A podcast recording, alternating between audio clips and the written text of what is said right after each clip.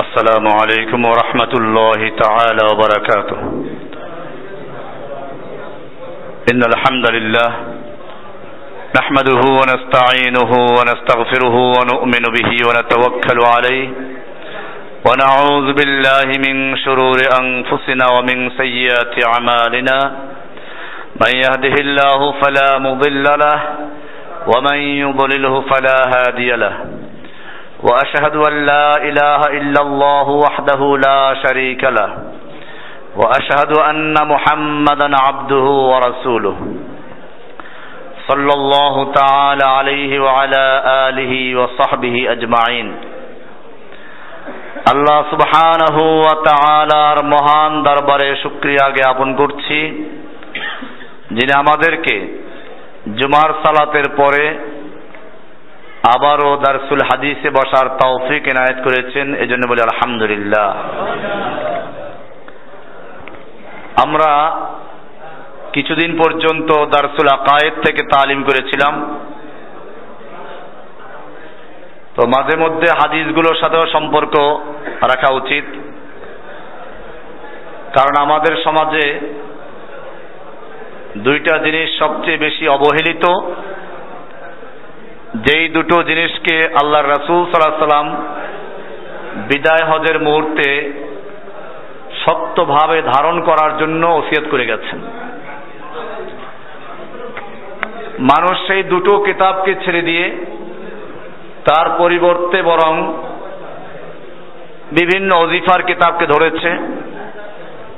কেউ নিয়ামুল কোরআন, কেউ নাফিউল খালায়েক, কেউ বারো চান্দের ফজিলত এরকম বিভিন্ন কিতাবকে মানুষেরা শক্তভাবে ধারণ করেছে, কিতাব সুন্নাকে বর্জন করেছে। এই জন্য আমরা ইমাম নবী রহমতুল্লাহ আলাই লিখিত আলার বাইন চল্লিশ হাদিস, এটার দ্বারস শুরু করলাম। ইনশাআল্লাহ মাঝে মধ্যে দারসুল আকিদা হবে, আবার মাঝে মধ্যে হাদিসের থেকেও দার্স হবে।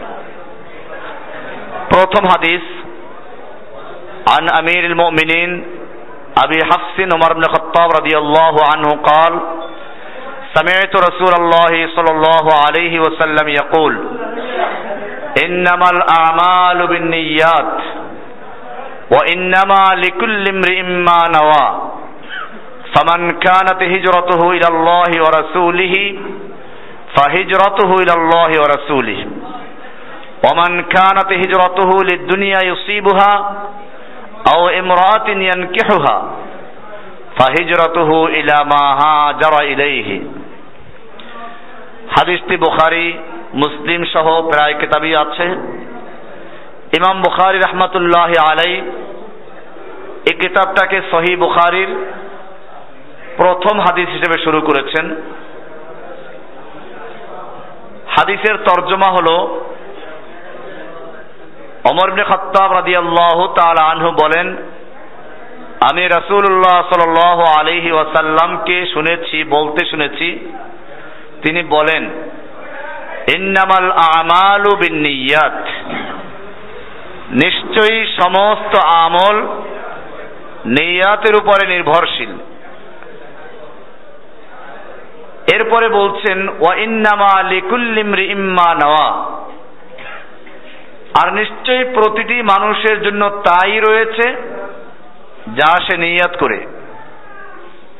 সামান কানাত হিজরতুহু ইলাল্লাহি ওয়া রাসূলিহি, সুতরাং যেই ব্যক্তির হিজরত আল্লাহ এবং আল্লাহর রাসূলের দিকে হবে, অর্থাৎ আল্লাহ এবং আল্লাহর রাসূলের উদ্দেশ্যে যে হিজরত করবে, ফাহিজরতুহু ইলাল্লাহি ওয়া রাসূলিহি। তার হিজরত আল্লাহ এবং আল্লাহর রাসুলের দিকেই হবে। ওমান কানাত হিজরতুহু লিদুনিয়া ইউসিবুহা। আর যেই ব্যক্তির হিজরত হবে দুনিয়া উপার্জন করার জন্য, পার্থিব সম্পদ উপার্জন করার জন্য, অথবা নামের জন্য, পার্থিব কোন উদ্দেশ্যে যে ব্যক্তি হিজরত করবে, আও ইমরাতিন ইয়ানকিহুহা। অথবা কোনো মেয়েকে বিয়ে করার জন্য।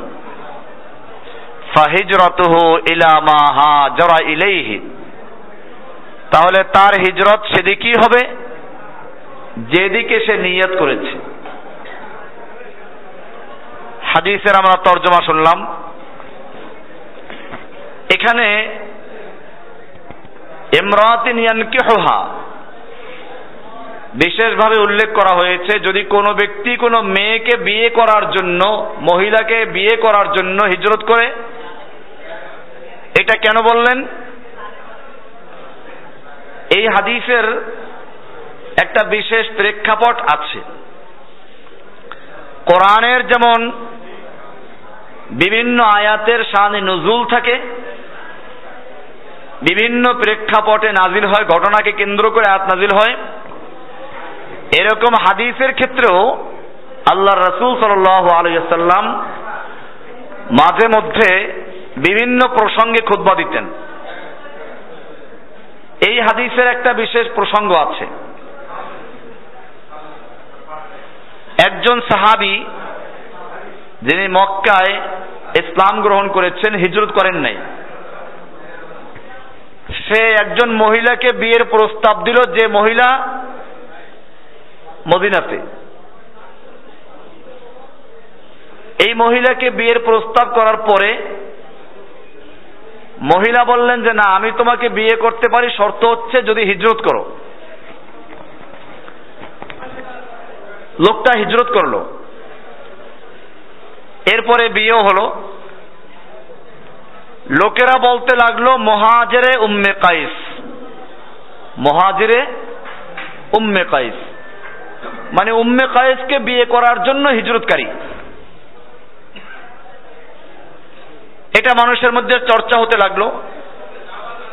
এক পর্যায়ে আল্লাহ রাসুল সাল আলিয়াল্লামের কানে কথাটা পৌঁছল। তিনি খুতবা দিলেন যে হাদিসটা আমরা শুনলাম, এই হাদিসটা। এটা তার উদ্দেশ্য হচ্ছে এই, একদিকে মুসলিম জাতিকে সাবধান করা যে কোনো কাজ নিয়াতের উপর নির্ভরশীল হবে। হিজরতের মতো একটা এত গুরুত্বপূর্ণ বিষয় যদি কোনো ব্যক্তি আল্লাহকে সন্তুষ্ট করার জন্য না করে, পার্থিব কোনো স্বার্থ উদ্ধারের জন্য করে, তাহলে অবশ্যই সে বিফল হবে, তার হিজরতে কোনো ফায়দা হবে না সবাব পাবে না। যদি সে সত্যিকারই বিয়ে করার জন্য করে থাকে সব হবে না তার। এই একটা উদ্দেশ্য। আর একটা উদ্দেশ্য হচ্ছে মুসলিমদেরকে সাবধান করাও। কোন বিষয় নিয়ে বাড়াবাড়ি না করা। এমনও হতে পারে, লোকটা হিজরত করেছে আল্লাহর জন্যই। আনুষঙ্গিকভাবে বিয়ের প্রসঙ্গটাও ছিল। এবং একজন সাহাবি সম্পর্কে ভালো ধারণা করাটাই উচিত।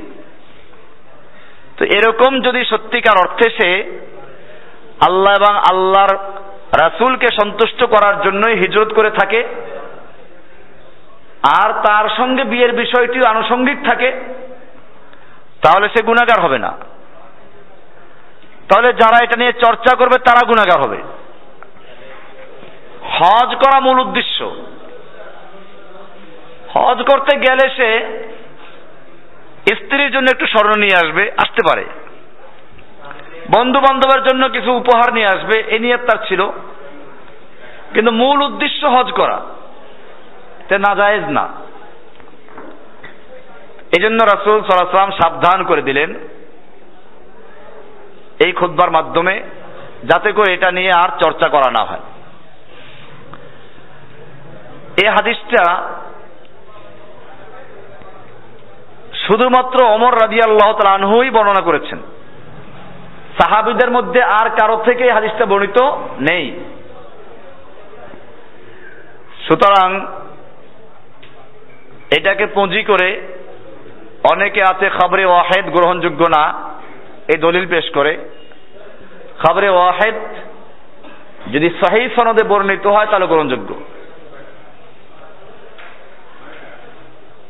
এই হাদিসের যদিও বর্ণনাকারী শুধুমাত্র একজন অমর রাদি আল্লাহ আনহু। কিন্তু এটি কোরআন এবং হাদিসের দ্বারা সমর্থিত। কোরআনের আয়াত এবং অন্যান্য হাদিসের সমর্থনে আছে। কোরআনের আয়াত যেমন কোরআনে বলা হয়েছে সুরা বাকারার দুইশো বাহাত্তর নম্বর আয়াতে অমা তুনফিকুনা ইল্লা বুতিগা ওয়াজহিল্লাহ। তোমরা যা কিছু ব্যয় করবে আল্লাহকে সন্তুষ্ট করার জন্য করো, ওটা আল্লাহ কবুল করেন। তাহলে এখানে ইবতেগা ওয়াজহিল্লা আছে। আল্লাহকে সন্তুষ্ট করার জন্য করা, এটাই তো নিয়ত। হাদিসের সঙ্গে মিলল এটা। কোরআনের আর এক আছে, মুহাম্মাদুর রাসূলুল্লাহ আল্লাযীনা মাআহু আশিদ্দাউ আলাল কুফফার রুহামাউ বাইনাহুম তারাহুম রুকআন সুজ্জাদান ইয়াবতাগুনা ফাদলাম মিনাল্লাহি ওয়া রিদওয়ানা। এখানে বলা হয়েছে মোহাম্মদ সাল্লাহ সাল্লাম এবং তার সঙ্গী যারা আছেন, তারা কাফেরদের বিরুদ্ধে কঠোর। নিজেদের পরস্পরে তারা ফুলের ন্যায় সুকোমল। তুমি তাদেরকে দেখতে পাবে রুক অবস্থায় সেদ্ধ অবস্থায়। ইয়াবতাগুনা ফাদলাম মিনাল্লাহি ওয়া রিদওয়ানা। তারা এর মাধ্যমে আল্লাহর সন্তুষ্টি আল্লাহর রেজামন্দি তারা অর্জন করতে চায়। সুরায় আল ফাতাহ উনত্রিশ নম্বর আয়াত। এখানেও নিয়ত প্রসঙ্গ বলা হয়েছে। এমনি ভাবে হাদিসে বর্ণিত হয়েছে, সাদ ইবনে আবি ওয়াক্কাস রাদিয়াল্লাহু তাআলা আনহু বলেন আল্লাহ রাসূল ওয়াসাল্লাম করেছেন ওয়া আলাম লান তুনফিকা নাফাকাতান তাবতাগি বিহা ওয়াজহাল্লাহি ইল্লা উজিরতা আলাইহা। যে তুমি যদি আল্লাহর সন্তুষ্টির জন্য কিছু ব্যয় করো, অবশ্যই তোমাকে বিনিময় দেওয়া হবে। হাত্তা মা তাজআলুহু ফি ফি ইমরাতিক। এমন কি যা তুমি তোমার স্ত্রীর মুখে তুলে দাও। স্ত্রীকে আদর করে একটা লোক মা খাবার স্ত্রীর মুখে তুলে দিল। আল্লাহ রসুল সাল্লাম বলছেন যে, হাত্তা মা তাজআলুহু ফি ফি ইমরাতিক। তোমার স্ত্রীর মুখে যে খাবার তুলে দিচ্ছে, এটাও সব হবে। এখানেও তাব তাগিবে ওয়াজহাল্লাহ আল্লাহ সন্তুষ্টি অর্জন করার জন্য নিয়তের কথা বলা হয়েছে। হাদিসটা বুখারীতে কিতাবুল ইমানের ভিতরে আছে। বাবু মা যা আন্নাল আমাল বিন নিয়াত। এখানে হাদিসটা উল্লেখ করা হয়েছে। মুসলিম হাদিসটা আছে কিতাবুল ওসিয়াতে। এখানে এরপরে একটা শব্দ আছে ইন্নামা। ইন্নামাল আমাল বিন নিয়াত। ইন্নামা শব্দটা। ইন্নামা, এটা আরবিতে বলে কালেমাতুল হসর। এই শব্দটা ব্যবহার করা হয় ইসবাতুল হুকমে ফিল মজকুর অন্নাফিহি আম্মা আদাহু। ইন্নামার পরে যেটা উল্লেখ করা হবে, এটা ওইটার সাথেই খাস এবং তার অন্য থেকে নফি করা, অন্যের মধ্যে পাওয়া যাবে না। যেমন, লা ইলাহা ইল্লাল্লাহ। লা ইলাহা কোন ইলাহ নাই। আগে নফি করা হলো। এরপরে যেটা উল্লেখ করা হবে সেটা একমাত্র ওটাই হবে, বাকি কেউ নেই। ইল্লাল্লাহ করে আল্লাহই মাবুদ, এছাড়া কোনো মাবুদ নেই। এখানে ইন্নামাটা এই কাজই করে। ইন্নামাল আমাল বিন নিয়াত। তাহলে যে কোনো আমল নিয়াতের উপরেই নির্ভরশীল। যত বড় আমল করুক, নিয়াত যদি ভালো না হয়, তার সব পাবে না। এটা এখানে পরিষ্কার করা হয়ে গেল হলো। এরপরে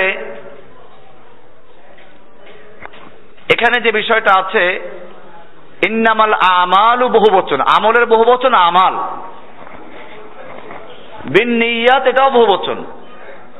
অবশ্য আদিসটা কয়েক রকম বর্ণিত হয়েছে। কোন জায়গায় বিন এক বচনে এসেছে, আবার বেশিরভাগ হাদিসে বিন নিয়াত বহু বচনে বর্ণনা করা হয়েছে। এর মানে হচ্ছে একটা আমলের মধ্যে একাধিক নিয়ত করা যায়। যেমন আপনি মাসজিদে আসা, আসার জন্য ঘর থেকে বের হলেন। একদিকে যেমন উদ্দেশ্য জুমার সালাদ আদায় করা আর একদিকে উদ্দেশ্য এলমে দিন অর্জন করা। তাহলে এলমে দিন অর্জন করার জন্য, কোরআন, সুন্নার আলোচনা শোনার জন্য, হাদিস শোনার জন্য আপনি আসেন। এটার জন্য আলাদা সব পাওয়া যাবে। এরপরে সঙ্গে থাকে আমি কিছু দান করব মসজিদে। তাহলে দানের উদ্দেশ্যে আসার সব পাবেন। এইভাবে বিনিয়াত অনেকগুলো নিয়াত করা যায় একই না কেমন ভিতরে। মসজিদে যখন আপনি ঢুকে গেলেন, জামাত দাঁড়িয়ে গেছে। মসজিদের হক দুই রেখাত সালাত আদায় করা, সুযোগ নেই। আপনি জামাতে দাঁড়িয়ে গেলেন। নিয়াত যদি থাকে যে আমি সুযোগ পেলে ওই দুই রেখাত আদায় করতাম, সুযোগ পাই নাই, জামাতে দাঁড়াই গেলাম, এটার মধ্যেই এটা আদায় হয়ে যাবে। দুইটার সব পাওয়া যাবে। ইন্নামাল আমালু বিন্নিয়াত। নিয়াতের উপরে নির্ভরশীল হবে। এখানে আমল বলতে কোন আমল? ইন্নামাল আমাল বিন নিয়াত আমাল সমূহ নিয়াতের উপর নির্ভরশীল। কোন আমল নিয়ত করতে হবে? একজন লোক চুরি করছে। উদ্দেশ্য কি? ভালো। চুরি করে তিন লাখ টাকা চুরি করতে পারলে এক লাখ টাকা সে মস্তি দান করবে, আর দুই লাখ টাকা দিয়ে মক্কা সে ভস করতে যাবে। ইন্নামাল আমাল বিন নিয়াত। চলবে এটা। না, এইখানে আমল বলে ওই আমল না। এই জন্য মনে রাখতে হবে, আমাল বলতে আমল তিন রকম। কয় রকম? আমল মানে কাজ। আমল তিন প্রকারের। আমল একটা হচ্ছে আমলে মাসিয়ত, গুনাহের কাজ। গুনাহের কাজের মধ্যে যদি কোনো ব্যক্তি সবের নিয়ত করে, সওয়াব তো দূরের কথা। আল্লাহর সঙ্গে মজাক করার কারণে, উপহাস করার কারণে, তুচ্ছ করার কারণে সে ইমান হারা হয়ে যাবে। এই জন্য মনে রাখতে হবে, কেউ বেশ্যাখানা খুলল, এটার উপার্জন দিয়ে মাদ্রাসা চালাবে, লিল্লা বোর্ডিং চালাবে তিন গরিব পালবে। জেনা করা হালাল না হারাম? হারাম কাজের মাধ্যমে, নিষিদ্ধ কাজের মাধ্যমে, ন্যাক আমলের নিয়াত করলে সব দূরের কথা গুণ হবে। মাজারে টাকা পয়সা দেওয়া জায়েজ না হারাম? মাজারওয়ালা খাবে? অনেক মাজারে লেখা, নিজ হাতে টাকা ফেলুন, মনে হয় যেন কবরে যেটা শুয়ে আছে, না খেয়ে মরতে আছে। ওরে টাকা দাও। কবরওয়ালা যদি সত্যিকার অর্থে দিনদার হয়, নেককার হয়, আল্লাহর অলি হয়, কবরে রাখার সঙ্গে সঙ্গে ফেরেস্তারা প্রশ্ন করে উত্তর দিলে আল্লাহ তালা হুকুম করেন ফেরেস্তাদেরকে আমার বান্দা সত্য উত্তর দিয়েছে। জান্নাতি লাহু আমার বান্দা সঠিক উত্তর দিয়েছে। ওর কবরটাকে জান্নাতের বিছানায় পরিপূর্ণ করে দাও। ওর শরীরে জান্নাতের পোশাক পরিধান করে দাও। জান্নাতের সঙ্গে ওর কবরটাকে সুরঙ্গ করে দাও। আল্লাহ রসুল সাল্লাম বলছেন, এরপরে জান্নাতের নেয়ামত দ্বারা তার কবরটা পরিপূর্ণ হয়ে যায়। উপরে চাদরের দরকার আছে? পয়সা দরকার আছে? পক্ষান্তরে। যদি ঠিকমতো উত্তর দিতে না পারে আল্লাহ রাসুল সাল্লাম বলছেন, আল্লাহ তালা ডাক দিয়ে বলে আন কাজাবা মিথ্যা বলেছে। মিন্নার। ওর কবরে জাহান নামের আগুনের বিছানা বিছিয়ে দাও। ওয়াল বিসুহু মিনান নার। আগুনের পোশাক তার গায়ে জড়িয়ে দাও। অফতাহু লাহু বাবান এবং জাহান নামের আগুনের সঙ্গে তার কবরে সুরঙ্গ করে দাও। দরজা খুলে দাও। পরিষ্কার হয়ে গেল। যদি কবরওয়ালা সত্যিকার অর্থে আল্লাহ ওয়ালা হয়ে থাকে, উপরে টাকা পয়সার কোনো প্রয়োজন নেই। আর যদি আল্লাহওয়ালা হয়ে থাকে, না হয়ে থাকে তার ফেরেস তারা বলে, বেটা, ওইটা কবরে পোড়া খাচ্ছে আর তোকে পোড়া প্রশ্রয় দিচ্ছি আমরা। ওকে পিটাচ্ছি আর তোদেরকে পিটাবার জন্য তৈরি হচ্ছে। অনেকে আছে, মাজারের টাকা দিয়ে মসজিদ নির্মাণ করে মাজারের টাকা দিয়ে গোলাপ শাহ মাজার মসজিদেতে বসে। বরিশাল শহরে আছে কি একটা জানি মাজার? পাশে একটা মাদ্রাসা আছে। ওই মাদ্রাসা চলে ওই টাকা দিয়ে, মাজারের টাকা দিয়ে। লেচুসা মাজার হ্যাঁ। লেচুসা এই লোকটা হিন্দু ছিল না, খ্রিস্টান ছিল না, বৌদ্ধ ছিল না, কি ছিল কেউ বলতে পারে না। তার কথা কেউ বুঝতো না। কাজ করতো, দোকানে দোকানে পানি দিত। মারা যাওয়ার পরে হলো লেচু শাহ। আপনারা কল্পনা করতে পারবেন না, বরিশালের একেবারে প্রাণ কেন্দ্রে। ওইখানে যে টাকা উঠে, ওই টাকা দিয়ে প্রতি সপ্তাহে বৃহস্পতিবারে গণহারে খিচুড়ি খাওয়ায়। তারপরে ওই মাদ্রাসার শিক্ষকদের বেতন দেয়, ছাত্রদের বেতন ফ্রি। এরপরও টাকা শেষ হয় না। যে কোনো ব্যবসায়ী দোকান চালু করার আগে স্বর্ণের চাবি তৈরি করে ওইখানে ফেলাই দেয়। নির্বাচনের আগে বরিশালে তো বড় বড় নেতারা আছে। জানেন না কোন নেতারা আছে? দুই সরকারেরই বড় বড় নেতা আছে অনেক বরিশালে। যেগুলো মাথা নাড়া আছে, দেখবেন। এখন ঠিক পান নাই? অবশ্য বড় বড় কয়েকজন বাদ পড়ছে এখন। এখন বুঝেন নাই? তো যাই হোক বুদ্ধির ঠেলায় এগো মাথায় চুল নেই কয়েকজন আর দেখ, ওনাদের সম্পর্কে আমি জানি না যে ওনারা এরকম ভাবে দেয় কিনা। নির্বাচনের আগে যে যেই দলের আছে, সে ওই দলের প্রতীক স্বর্ণ দিয়ে বানায়। এরপরে মাজার শরীফে দান করেন। আপনারা দেখেন না, এদেশে বড় বড় নেত্রীরাও তো যায়। নির্বাচনের প্রচারণা শুরু করে থেকে মাজার থেকে, সিলেটের মাজার থেকে। তার মানে কি? এদের কাছে মসজিদ প্রিয় না, মাজার প্রিয়। অবশ্য নির্বাচনের আগে মাজারে যাওয়াটাই ঠিক, মসজিদ না যাওয়াটাই ঠিক, কারণ নির্বাচনটাই তো শয়তানের কাজ। গণতান্ত্রিক নির্বাচন কার কাজ? শয়তানের কাজ। তো শয়তানের কাজ, শয়তানের পরামর্শ অনুযায়ী শুরু করা হয়। এতে আশ্চর্যের কিছু নাই।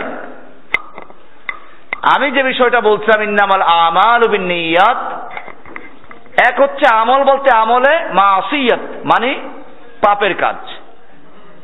এখানে নিয়াত করা যাবে না। সবে নিয়াত করা যাবে না। খুব সাবধান করতে হবে। একজনে হিলা বিয়া করল। উদ্দেশ্য কি?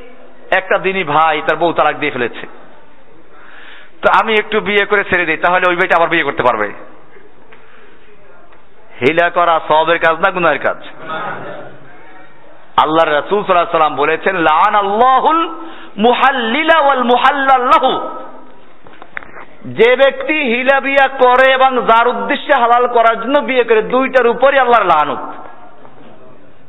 লানত বলা হয়েছে। সেই হাদিস। এই জন্য খবরদার এই কাম কেউ করতে যাবেন না। কিছু কিছু ঘটনা এমন ঘটে যাচ্ছে। আর না শহরে হয়? আমাদের আশপাশেই হয়েছে। না হইলে কি আমি বলি নাকি? যাক, সাবধান করছি। যেটা হয়ে গেছে তবা করবেন। ভবিষ্যতে না হয় এরকম। শয়তান যুক্তিদার করাই দেয়। আমার কাছে জিজ্ঞেস করল এক ভাই, আমি আলোচনার নাম বলছি না, যাতে করে আপনারা না চিনেন, কিন্তু সাবধান হবে, এরকম জন্য শয়তান ধোকা দেয় না।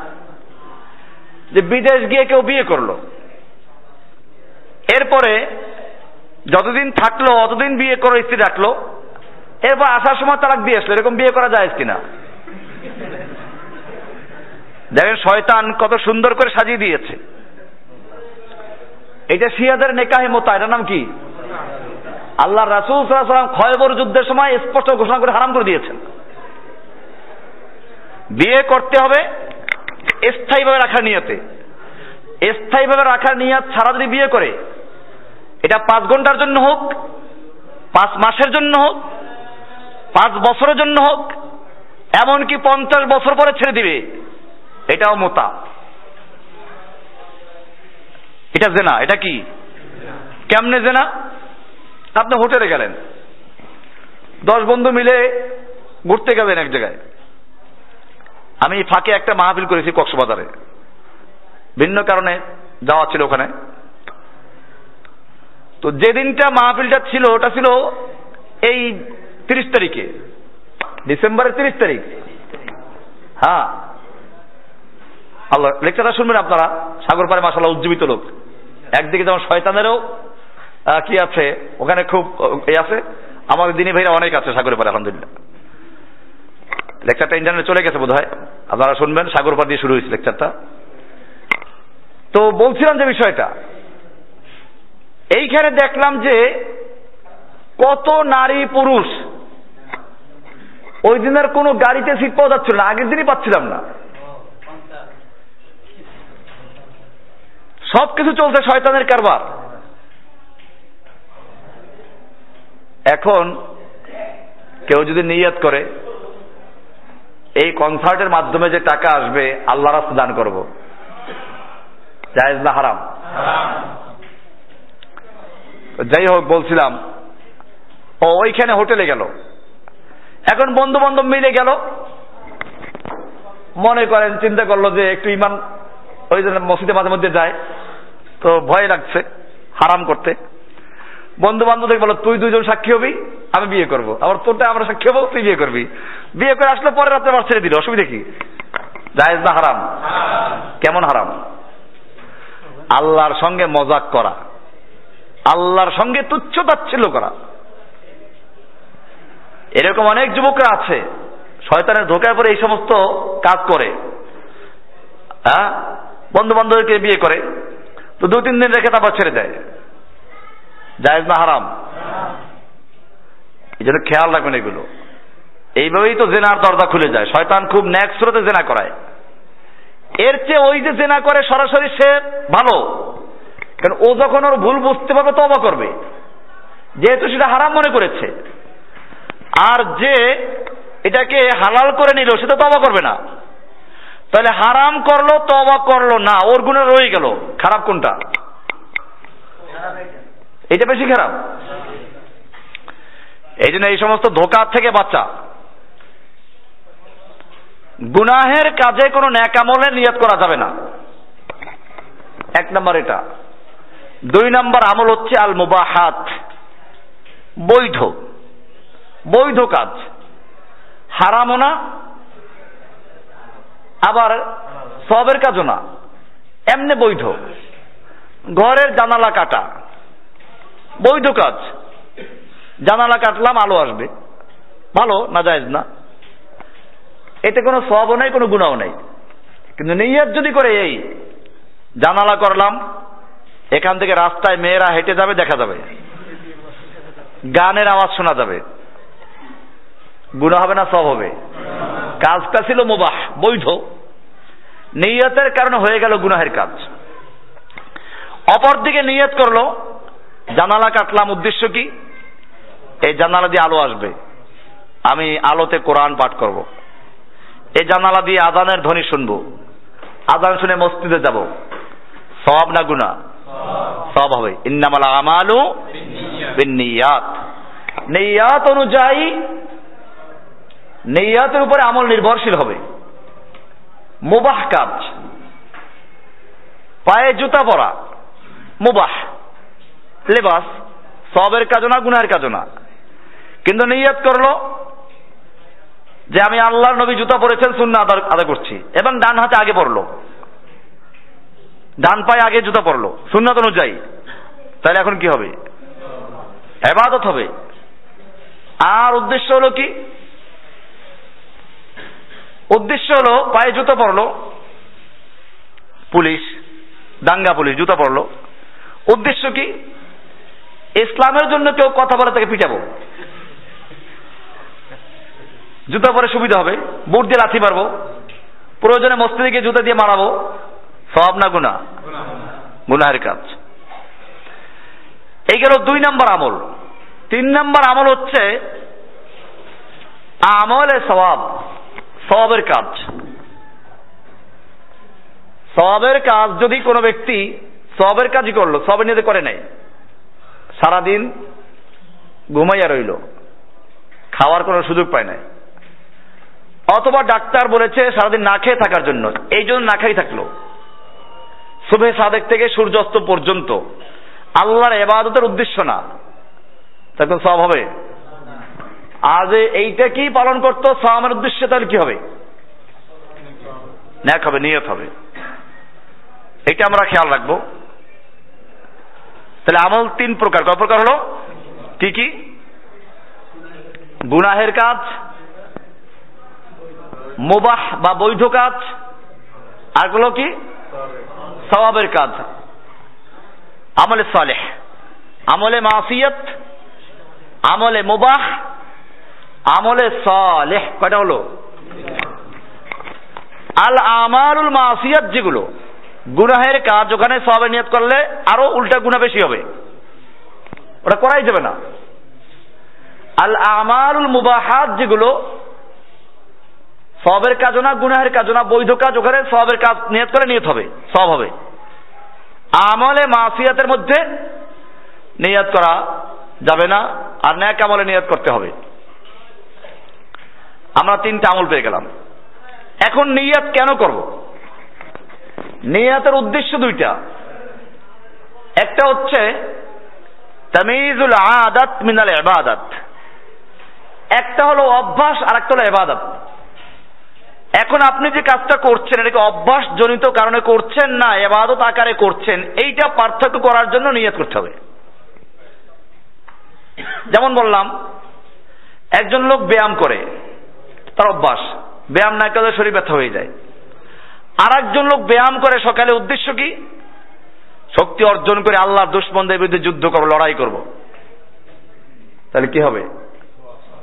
আগেরটা অভ্যাস, পরেরটা এবাদত। তামিজুল এবাদত আনিল আদাত।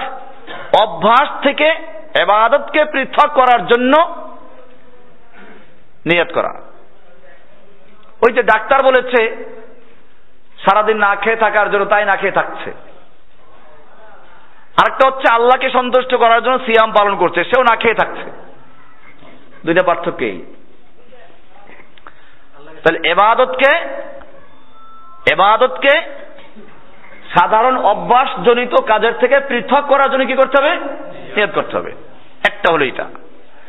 দ্বিতীয় নম্বর হচ্ছে, এক এবাদতকে আর এক এবাদত থেকে পৃথক করার জন্য নিয়ত করা। তামিজুল এবাদাতে আন এবাদতে নুখরা এক এবাদত থেকে আর এক এবাদতকে পার্থক্য করার জন্য কি করা? এটা কীরকম? আপনি মনে করেন জোহরের সালাদ আদায় করছেন। এখন কি ফরজ না সুন্না কোনটা? এইখানে নিয়ত করে যে আমি এখন সুন্না আদায় করছি। অথবা দুইটাই ফরজ। কালকের কাজা জহুর আছে আপনার জিম্মায়, আজকের জহুর পড়বেন দুইটাই পড়ার নিয়ত আপনার। এখন নিয়ত করতে হবে কি জন্য? একটা এবাদত থেকে আর একটা এবাদতকে কি করার জন্য? পৃথক করার জন্য। তামিজুল এবাদতে আন এবাদতে নখরা এক এবাদত থেকে আর এক এবাদতকে পৃথক করার জন্য। তাহলে আমরা ক্লিয়ার হয়ে গেলাম যে নিয়াতে দুই কারণে হয়। এবারে আসুন নিয়ত মানিটা কি? নিয়াত মানি হচ্ছে এরাদাতুল কল্প মনের সংকল্প। ইন্নামাল আমাল নিয়াত নিয়ত মানে কি? মনের সংকল্প, মনে মনে নিয়ত করা। নিয়ত পড়ার জিনিস না। হ্যাঁ তবে হজের সময় লাব্বাই কেবে হজ্জাতিন এখানে নিয়ত জোরে বলা কথা বলা হয়েছে। এটা সে আর জিকির। এটা কি? এই জন্যই তো ওখানে আর বাড়ান যাবে না। ওটা জিকির। ওটা নিয়ত না। নিয়ত তো আছেই। নিয়তটা মনে মনে।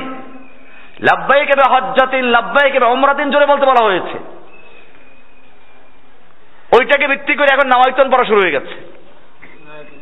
ওই যে একজনে শুরু করছে নাওয়াই তুয়ান উসাল্লিয়া লিল্লাহে তাআলা তারপর রাকা আতে বলবেন রাকা তাইনে বলবেন রাকা আতে বলো, কি বলবেন, ভুলে গেছে।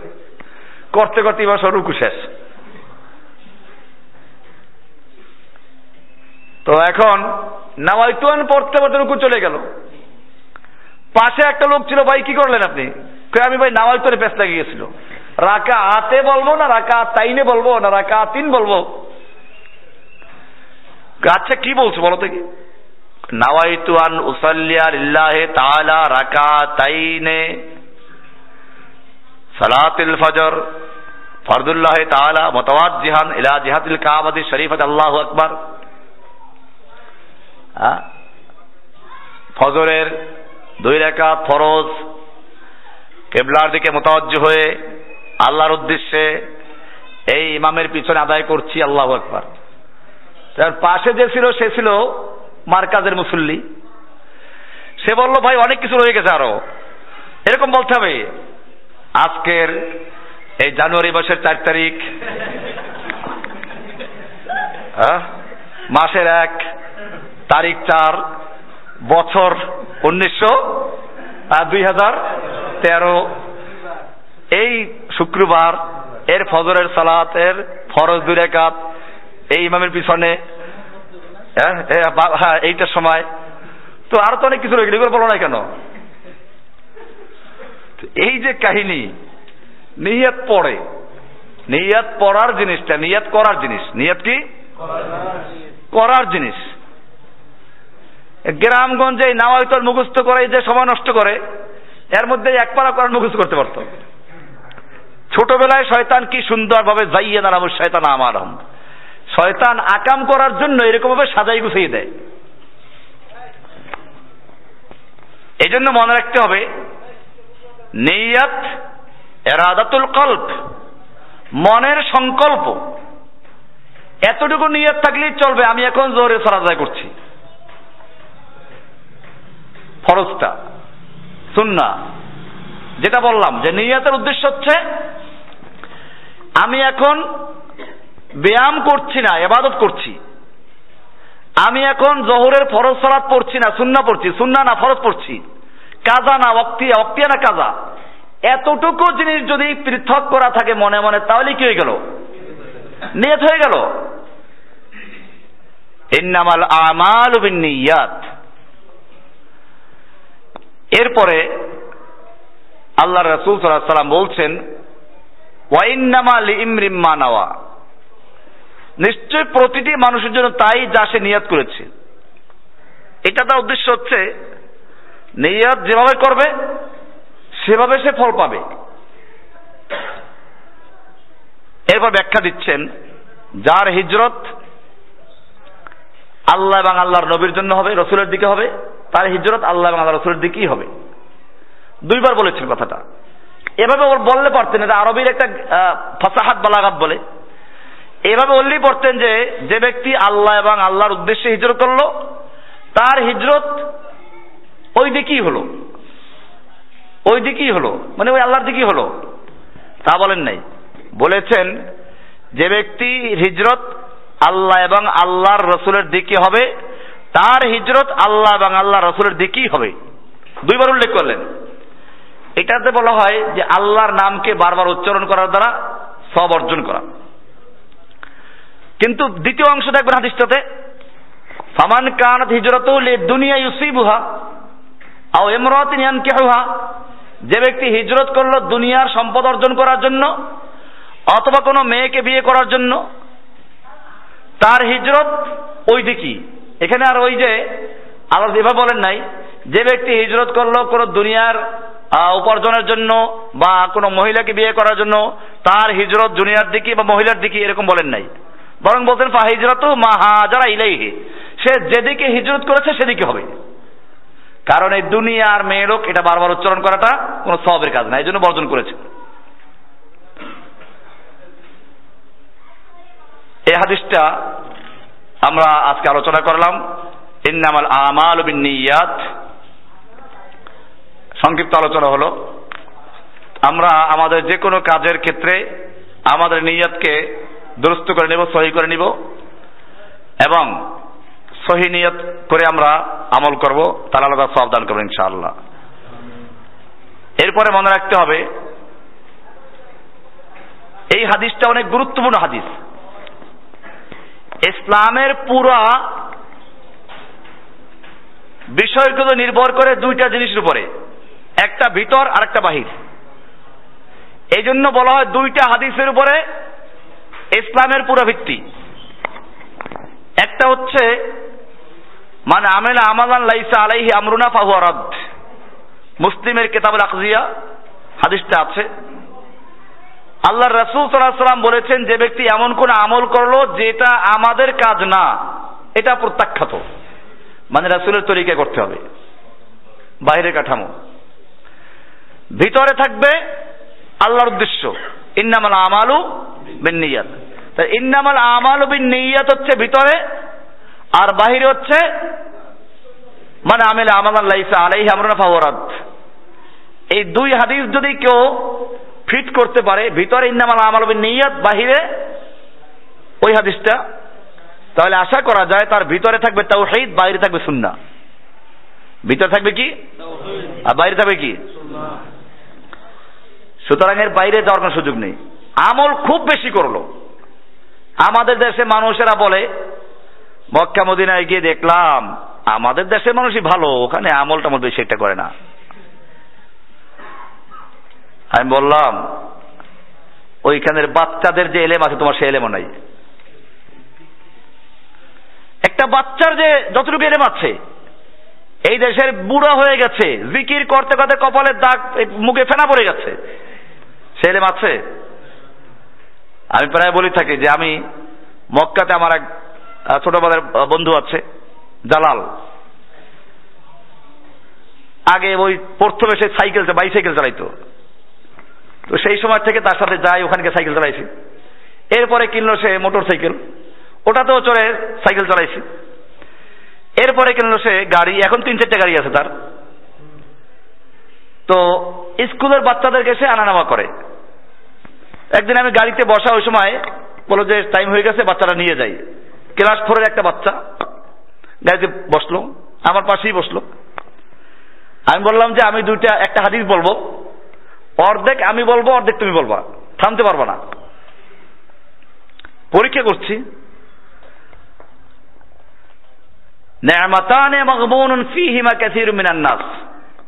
আল্লাহর দুটো নেয়ামত, যে ব্যাপারে বেশিরভাগ লোকেরা ধোকায় পড়ে আছে অবজ্ঞা, অবমূল্যায়ন করছে।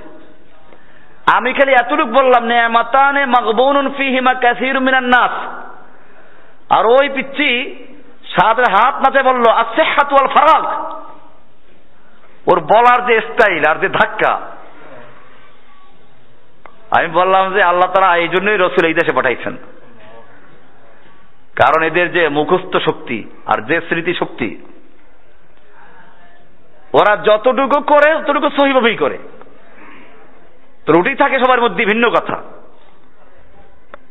কিন্তু শয়তান আমাদের দেশে মানুষের মধ্যে এটা শিখেই দেয় যে না, আরব দেশে গিয়ে দেখা যাবে না, ওরা ওরা হানাফি মজাবের লোক না। ওরা হানাফি মজাবের লোক না, এই জন্য ওদের ইমামদের কথা শোনা যাবে না। মানে ওইখানে গিয়েও যাতে করে ওই যেখানে নাজিল হলো সেইখানে গিয়েও যাতে কোনো হেদায়ত না পায়, সেজন্য শয়তান কি করে দেয়? ওই যে সিলেটে বাসা বলে ব্যাঙ্গা লাগাইবে না, ব্যাঙ্গা লাগাই দেয়। সিলেট কি বলে? ব্যাঙ্গা সিলেট কেউ আছে নাকি? ব্যাঙ্গা লাগাইবে না, ব্যাঙ্গা মানে হলো ওই যে পেস্ট লাগানো, ভেজাল লাগানো। এই যে বিষয়টা, একটা ব্যাঙ্গা লাগাই দিল। আমাদের মনে রাখতে হবে এই যে বিষয়গুলো, ওইখানে গিয়ে অনেকে জহরের সালাত তো পড়ল ইমাম সাহেবের সাথে। আসরের সালাত আর ইমাম সাহেবের সাথে পড়ে না, হারামে পড়ে না, মক্কা মন্দিরে পড়ে না। কেন পড়ে না জানেন? ওইখানে তো আসর পরে আবু রাখতে আর হানাফিদের টাইম হয় কোন সময়? সন্ধ্যার সময়। তো সন্ধ্যার সময় তো ওরা পড়ে না পরে তো আগে। এই দেশের বড় বড় মুফতিরা মুসল্লিদেরকে কানে কানে বলে দেয়। ওইখানে কি আসরে জামাত পড়বেন না? নিজেরা পড়ে না? কারণ ঘুমাইতে পারে না তো। জহরের পরে আইসা খাওয়া দাওয়া করতে করতে আসর টাইম হয়ে যায়। যে কারণে ঘুমের টাইম পাওয়া যায় না। তো এখন যদি ওইখানে জামাতের গুরুত্ব দেওয়া হয়, তাহলে তো নিজেরা ঘুমাতে পারবে না। আর নিজেরা যদি ঘুমাই থাকবে পাবলিক চলে যায়, তাহলে বলবে হুজুর পড়ে না। আর এক ঝামেলা। তো এই জন্য বলে দিল কি? এ, এরা নামাজ পড়ে হানাফি মজাবের না, এরা নামাজ পড়ে আগে টাইম হয় না কাজে আমরা পরে পড়ব। ঘুম দেয় খুব নাক টেনে, এরপরে নিজেরা নামাজ পড়ল কি না পড়ল কে কার খবর রাখে? হ্যাঁ শয়তান এই শিখাই দিচ্ছে ওদেরকে। এবার আরাফাতের মধ্যে আমার সাথে ঝগড়া হয়েছে নিয়ে। আর ঝগড়া যাদের সাথে হয়েছে, নাম বলে চিনবেন সব বাংলাদেশের শীর্ষ পর্যার আলেন হ্যাঁ? আরাফাতের ময়দানে আমরা জামাত আলাদা করছি। হয়তো ওনাদের হজে ছিলেন। বহুত মক্খি আছে। মক্কি নেই মক্খি হ্যাঁ। মক্খি মানে হচ্ছে মশা, মাছি। এই মক্খিরা ওইখানে বসে ঠিকই সালাফি, আর দেশ আসলে কি হয়ে যায়, পীর হয়ে যায়। যাই হোক, আমি যে আলোচনা করছিলাম যে কোরআন এবং সুন্নাকে শক্তভাবে ধরা আমরা এই হাদিসটা আলোচনা করে আপনারা এখন হাদিসটা পড়বেন। যারা মনে করেন যে হাদিসের দার্স বুঝেন, আরবি পড়তে পারেন, তারা হাদিসটা পড়বেন, আরবি কিতাব রাখতে পারেন। এটা এটাও আলার বাইন সরহুল আর বাইন নববিয়া। এটা মোহাম্মদ বিন সালেহ আল ওসাইমিনের লেখা। উনি এই চল্লিশ হাদিসে সরাহ করেছেন। সেখান থেকে আমি মোটামুটি মূল কথাগুলো তুলে ধরলাম। তো আরবি যারা পড়েন, তারা একটা অংশগ্রহণ করতে পারেন। আর আমাদের আমরা আগেও ঘোষণা দিয়েছি, আপনারা যারা বড় হয়ে গেছেন, এলমে দিন অর্জন করার জন্য তাদের আগ্রহ আছে। এদের কথা চিন্তা করে আমরা একটা বয়স্কদের মাদ্রাসা চালু করেছি। তো দুই তারিখ থেকে কথা, ক্লাস হওয়া শুরু কথা ছিল, কিন্তু এটা করা যায় না যে আমাদের এই মাদ্রাসা বন্ধ হয়ে গেছে, বোর্ডিং বন্ধ এখন ছেলেরা সব বাড়ি চলে গেছে, আগামী শনিবার খোলা হবে। তো ওই সময় থেকে ইনশাআল্লাহ নিয়মিত ক্লাস চালু হবে। আর এটা মাগরিব পরে ক্লাস হবে হয়তো এখন হয়তো সাতটা থেকে শুরু হবে ইনশাআল্লাহ। আহ, নাকি আর টাইম বোধ ছয়টা থেকে ক্লাস শুরু হবে আর রাত দশটার মধ্যে ক্লাস চলবে। আবাসিক যারা তারা আবাসিক হতে পারেন। তারা এখানে থাকবে দিনের বেলায় পড়াশোনা করলেন বা অফিসে কাজ করলেন রাত্রে থাকলেন। আবার যারা থাকতে চান তারা নিয়মিত থাকতে পারবেন। এভাবে সুযোগ আছে। নিজেরাও থাকবেন ইনশাল্লাহ অন্যদের থাকাবেন। তবে এখানে কোনো ফ্রি নাই। আমরা এই মাদ্রাসা যেটা, সব ফ্রি করে ফেলছি। ছাত্র সাত জন আছে মানে টাকা দিয়ে বাকি সব এই ফ্রি করে করে প্রতি মাসে এই মার্কাজে আপনারা জানেন না খরচ থাকে। আমি দেখি এক সময় বলে দেবো কি খরচ আশেপাশে প্রতি মাসে এইখানে যে শিক্ষক কর্মচারী আছে, আমি তো নিজে আলহামদুলিল্লাহ ফ্রি সার্ভিস দিই। এই মসজিদ থেকে আমি এক পয়সাও কোনো বেতন দিই না, কোনো কিচ্ছু না। তো এরপরে বাকি যারা আছে, তাদের বেতন দিয়ে প্রায় ষাট হাজার টাকা বেতন আসে। প্রতি মাসে বেতন ষাট হাজার টাকা। তারপরে এতগুলো লোকের খাওয়া দাওয়া কত টাকা আসে? প্রায় দুই লাখ থেকে আড়াই লাখ টাকা মাসিক খরচা আছে এখানে। তো আলহামদুলিল্লাহ, এগুলো আপনারা যে শুক্রবারে দেন, ওগুলো দিয়ে প্রায় হয়ে যায়। আল্লাহ তালা আমাদেরকে ঠেকান না, আমি পকেট থেকে দেই না আবার। আপনারাই দেন, আল্লাহ তার ব্যবস্থা করে দেন ইনশাআল্লাহ। তো এই জন্য বলছি যে বয়স্কদের যে এটা এটা বেশিরভাগই আসলে আপনাদের যারা কর্মজীবী আছে, ছাত্র আছে, বিভিন্ন জায়গায় পড়াশোনা, তাদের জন্য। তো সেই হিসাবে থাকা খাওয়া সব মিলিয়ে আমরা ধার্য করেছি আড়াই হাজার টাকা। দুই হাজার টাকা খাওয়া নেয় পাঁচশো টাকা হলো রুম ভাড়া করে দিক থাকা। এদেরকে বস্তিতে রাখার খেয়াল না। তো এই পাশে রুমগুলো আমরা ভাড়া নিচ্ছি। তো এখানে থাকতে পারবেন ইনশাল্লাহ যাদের সুযোগ আছে অংশগ্রহণ করবেন ইনশাআল্লাহ। এবং এলমে দিন অর্জন করার চেষ্টা করি। কোরআন, হাদিসের এলেম ছাড়া দিনই কাজ করা যায় না। আপনি যতই কাজ করতে যান, একটা মাদ্রাসা ছেলে বলো তুমি কোরআন পড়তে পারো? তবে না। কোরআনই পড়তে পারো না, আবার আসতে মশলা দেওয়ার জন্য। আপনাকে একেবারে কি করবে? হ্যাঁ একেবারে বোল্ড আউট করে দিবে একেবারে। সাধারণ আউট না একেবারে। সেই এরকম ভাবে আপনাদেরকে ফেলে দিবে। তো সেজন্য কোরআন হাদিসে এলেম অর্জন করা, এটার গুরুত্ব থাকা দরকার। একটু কষ্ট হলেও আপনারা সে যাদের সুযোগ আছে সুযোগ নিন ইনশাআল্লাহ।